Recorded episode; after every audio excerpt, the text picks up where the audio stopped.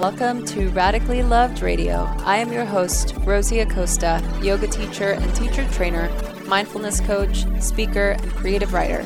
I am also the founder of radicallyloved.com, a website where you can go for more information about yoga, mindfulness, meditation, and lifestyle advice. On this podcast, we talk to people within our health and wellness community that are creating content through the ritualistic practice of yoga, meditation, or overall mindful living. We hope to create value in your life so that you can achieve your highest potential and live a radically loved life. To stay in touch with us, just follow me on Instagram and Twitter at Rosie Acosta and on Facebook at Radically Loved Rosie. You can sign up for our newsletter on radicallyloved.com to stay up to date on future workshops, retreats, and latest podcasts. A sankalpa is a Sanskrit term in yogic philosophy that refers to a heartfelt desire, a vow, an intention, or a resolve to do something. It's similar to the English concept of a resolution, except it comes from even a deeper place from within. So it tends to be more of an affirmation as opposed to just something that you promise. The term comes from the root san, meaning a connection to your highest or the highest, and kalpa, meaning vow. So this translates as a way to resolve something or to achieve something in a more esoteric realm or even in a spiritual realm. Oftentimes in yoga practice, you might go to a class and the teacher might ask you to set your sankalpa or your intention. And this can really help an individual uncover and cultivate their own resolve, their own purpose in order to achieve a higher state of being or a deeper sense of connection. So, unlike a goal, which is a personal need to accomplish something, the idea of Sankalpa allows us to turn inward and to connect with our heart's highest intention.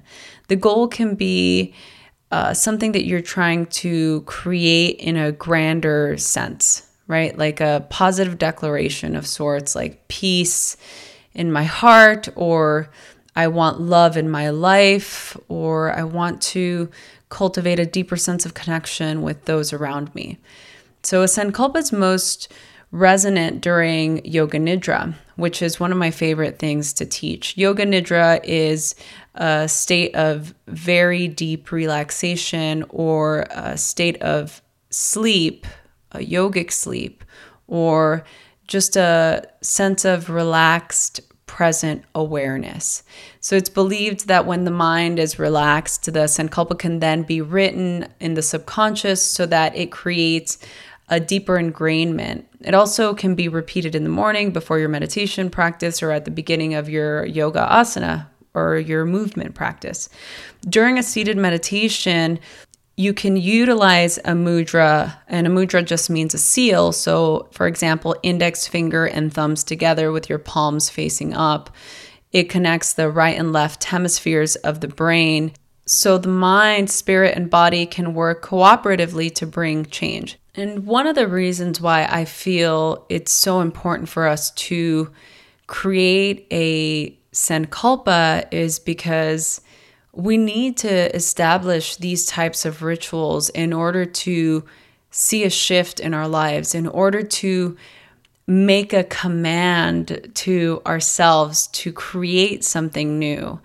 It's one of the biggest reasons why I was able to create the life that I wanted being able to make a resolve to go from chaos to creation was one of my biggest vows and something that I was dedicated to creating every single day. So I invite you to set a sankalpa, and a sankalpa should have three things. Number one, it should be something of value. It should be something of value to you and something of value to others. The second, it should be something that can be measured, something that you can measure so that you can see the difference from getting from point A to point B. Something measurable that you can you can actually see the difference. And the third thing is it should be something timeless. Something that is all encompassing, that can stand the test of time. So instead of it being, I make a Sankalpa to finish my book in the next six months, or write a blog post, or build a new company, you know, those are really great Sankalpas to do.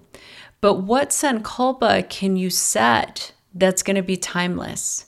Maybe it is more peace in life, more love in life, more joy, more connection, a deeper sense of purpose, whatever that may be.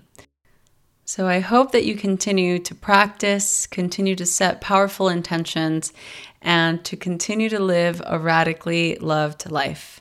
I'd love to hear your Sankalpas. So if you want to share, share them on our private Facebook group. And if you're not a part of the Facebook group, just swipe up, click the link to join the Facebook group so that you can share your Sankalpa with all of us so that we can all hold to that vision for you.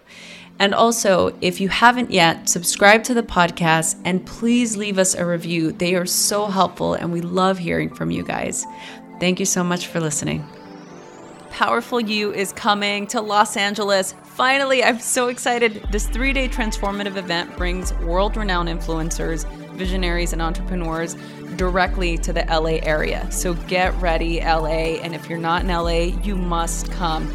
We've got some incredible people speaking, many who have been guests on this podcast. We've got Lisa Bilyeu, Lori Harder, Glennon Doyle, and I get to be speaking at this event, which is still hard for me to believe.